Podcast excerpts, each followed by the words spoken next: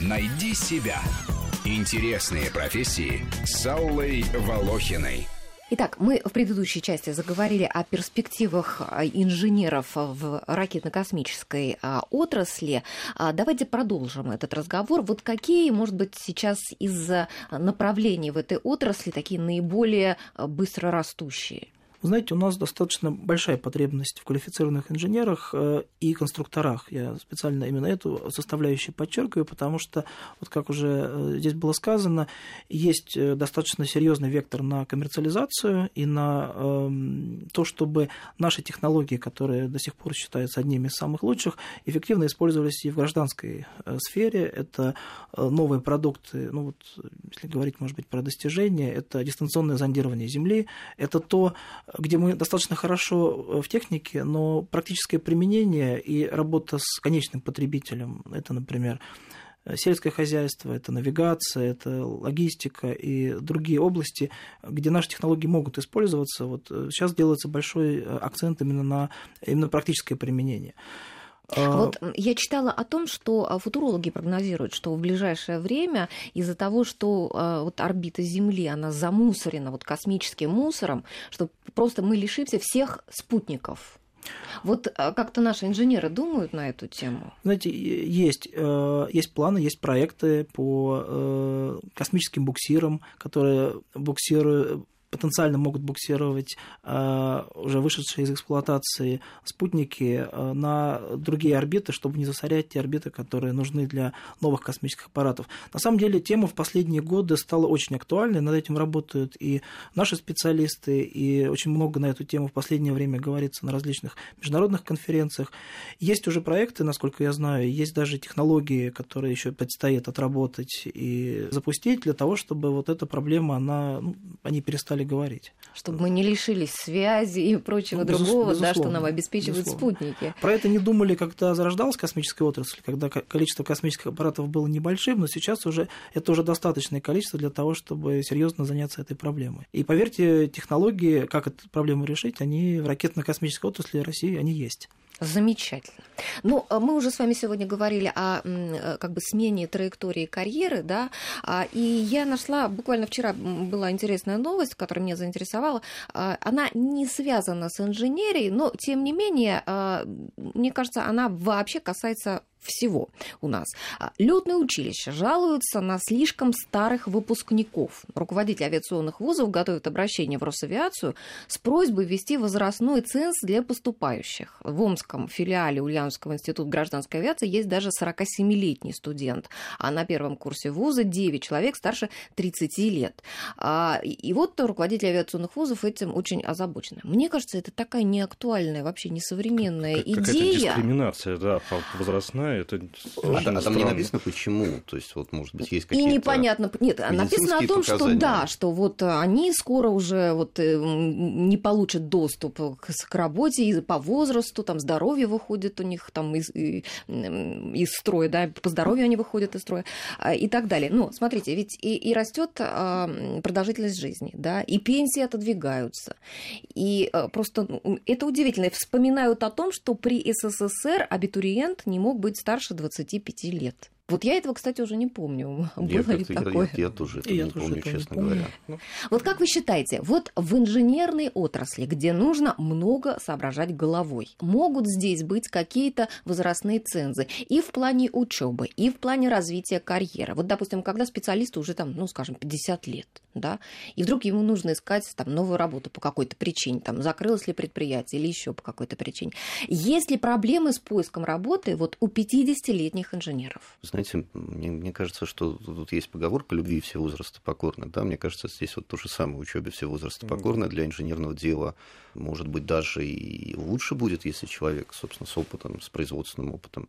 Это как бы первая часть ответа на вопрос. Вторая часть в том, что я все-таки продолжу тему, например, с теми же рабочими. Помните, я в самом начале ее, может быть, я немножечко приземляю историю про инженерные практики, но это важно на самом деле, потому что у нас огромное количество людей, которые по тем или иным причинам не смогли себя найти. Вместе с этим вот я ехал на программу, просил, чтобы мне подготовили справочку по потребностям в кадрах. Ну, вот, например, по порталу Superjob, интересно, 14% всех вакансий за 2016 год, 14% это слесари. 14%, вдумайтесь, да?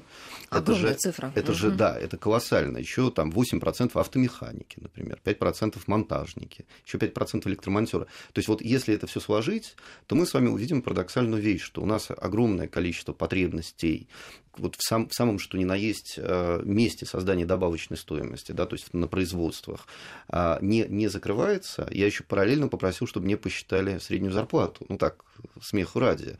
Тоже интересная цифра. У нас, например, техник получает в среднем, я подчеркиваю, 57 500 рублей. Это уже по HeadHunter. Ну, а техник мы... это человек без высшего образования, да? Среднеспециальное, обычное, да, среднеспециальное. Это как раз те люди, обучение которых, ну, де юре, по крайней мере, не очень длительно, да, то есть там 2 года, например, да, там автомеханика, которую я упомянул, 50 тысяч рублей средняя по базе HeadHunter, да, то есть это вот действительно как бы сформулированные потребности, и вот вы когда говорите про переобучение, переподготовку, да, вот мне кажется, что достаточно большое окно возможностей, оно находится как раз в переподготовке имеющихся у нас, ну, тех людей, которые, возможно, имеют неплохое там экономическое, юридическое образование, да, возможно, инженерное, возможно, переподготовки их по, в том числе по рабочим профессиям, потому что сейчас дефицит достаточно большой. Не знаю, коллеги поддержат меня или нет.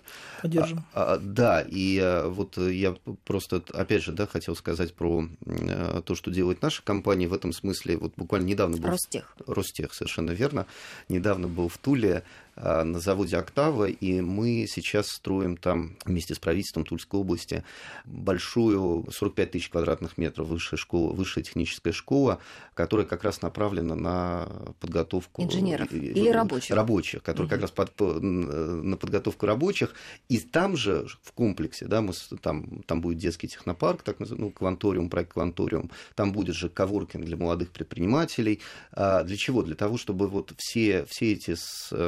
компоненты, они работали, они генерировали новые проекты, они создавали новые высокотехнологичные проекты, и в том числе работали на переобучение, на переподготовку. Вообще у меня ощущение, что действительно вот последние годы, ну, не знаю, лет 5 или, может быть, даже уже больше, инженерное образование, оно действительно в росте в таком.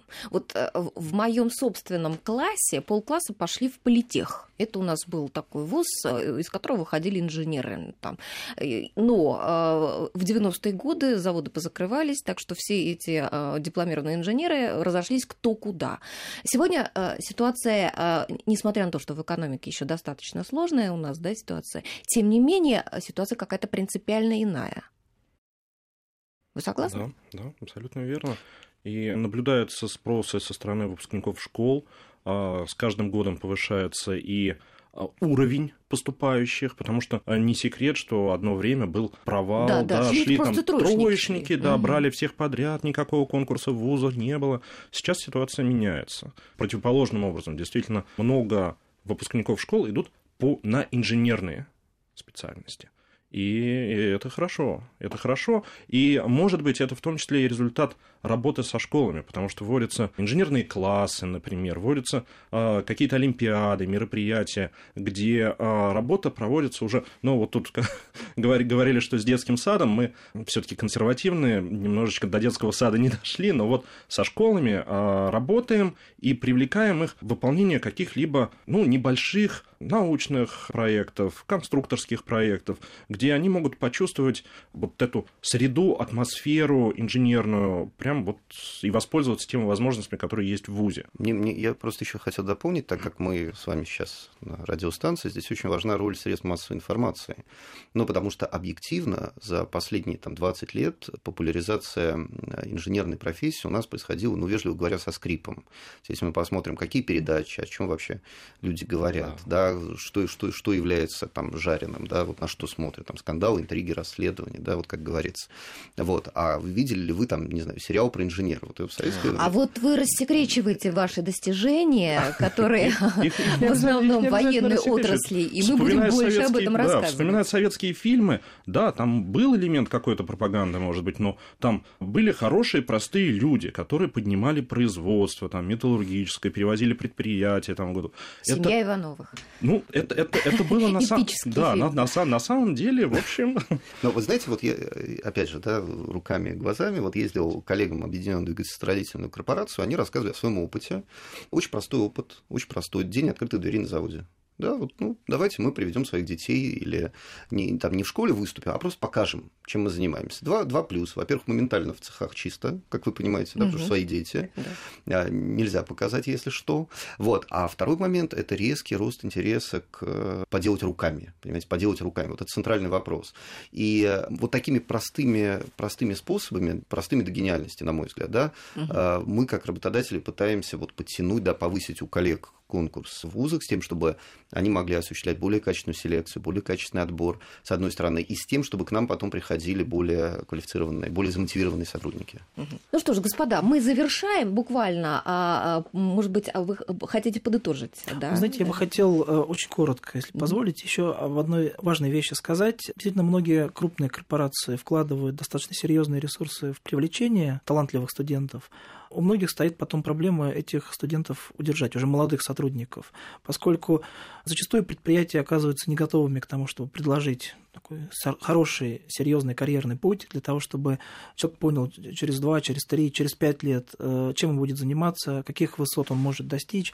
Вот эта работа, связанная с планированием карьеры, вот нам еще предстоит это делать в Роскосмосе, мы сейчас на начальной стадии, но мы понимаем, что без этого мы, как бы мы ни привлекали людей в отрасль, если мы не обеспечим четкого, ясного и понятного планирования карьеры тех, кто приходит к нам из вузов, мы больших успехов не добьемся. Одних романтичных мечтаний о космосе недостаточно. Абсолютно верно. Спасибо большое, господа. Итак, сегодня профессия инженера была в центре нашего внимания. У нас в гостях были директор корпоративно-сетевой академии Ростеха Дмитрий Волошин, руководитель корпоративной академии Роскосмоса Андрей Афонин и завкафедры металловедения цветных металлов МИСИСа Алексей Солонин. Я Алла Волохина. Спасибо всем, кто нас слушал. Всего доброго.